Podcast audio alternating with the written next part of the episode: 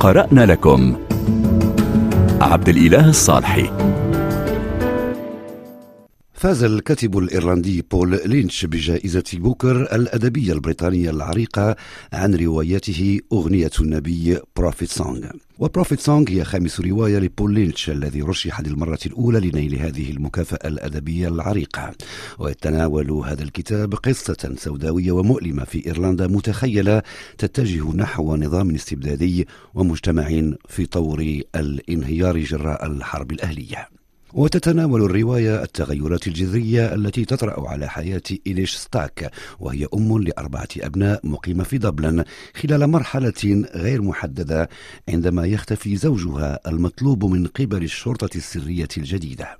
ثم تسعى هذه الأم جاهدة للحفاظ على تماسك عائلتها في وقت يتداعى فيه كل شيء حولها وصرح الكاتب بأنه استلهم هذه الرواية من الاضطرابات التي تشهدها الديمقراطية الغربية والأزمة السورية التي عكست انهيار شعب بكامله وكذلك استفحال أزمة اللاجئين الناتجة عنها ولا مبالاة الغرب اتجاه كل ذلك حسب وصفه. وقال لينش بعد تسلمه جائزة البوكر لم تكن عملية كتابة هذه الرواية سهلة. اعتقد الجزء العقلاني مني أنني سأقضي على مسيرتي المهنية بكتابة هذه الرواية. وعلى الرغم من أنني اضطررت إلى كتابة الرواية على أي حال ليس لدينا خيار في مثل هذه الأمور. ووصف لينش روايته بأنها محاولة للتعاطف الجذري الذي يحاول إغراق القراء في تجربة العيش في مجتمع ينهار. وكان لينش كتب أجزاء من رواية Prophet Song أثناء الحجر الصحي خلال جائحة كوفيد 19 لنستمع إليه متحدثا عن كيفية استلهامه مواضيع الرواية. في أواخر تسعينيات القرن الماضي كنت في مطلع العشرين من عمري.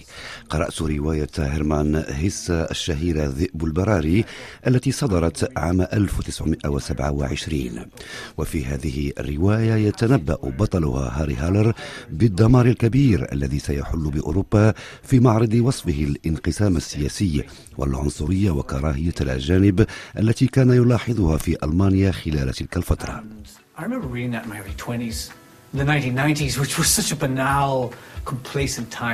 I remember reading that in my early 20s, the 1990s, which was such a banal, complacent time. في التسعينيات بدأ هذا العالم رائعا وغريبا بالنسبة إلي لكن في عام 2018 عندما أعدت قراءة الكتاب وهذه هي قيمة إعادة قراءة الأدب الكلاسيكي إذ لن تكون القارئ ذاته مرتين البتة شعرت بالقشعريرة واتضحت لي الرؤية أننا في الغرب نعيش الآن في مثل تلك الأوقات الخطيرة لم تعد الديمقراطيات الليبرالية الغربية مستقرة كما افترضنا دائما.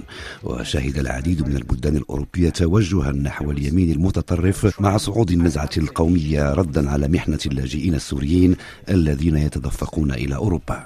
كان هناك أيضا شعور بأن إجماع الواقع أي العالم الذي اتفق عليه الكثيرون منا على أنه حقيقي لم يعد متفقا عليه. بول لينش المولود في ليمريك عام 1977 هو خامس إيرلندي يفوز بجائزة بوكر.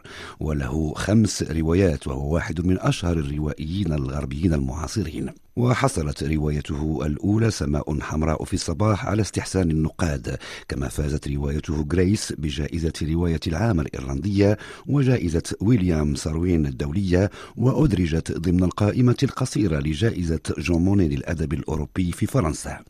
وكان لينش أيضا ناقدا سينمائيا وكتب بانتظام في جريدة سونداي تايمز قبل أن يتفرغ كليا للكتابة.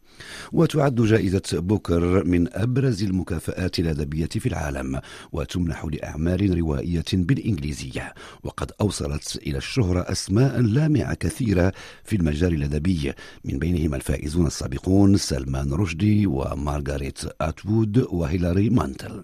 ويحصل الفائز على خمسين ألف جنيه استرليني فضلا عن دفعة معنوية قوية لمسيرته الأدبية. وكل كتاب وأنتم بخير. قرأنا لكم عبد الإله الصالحي.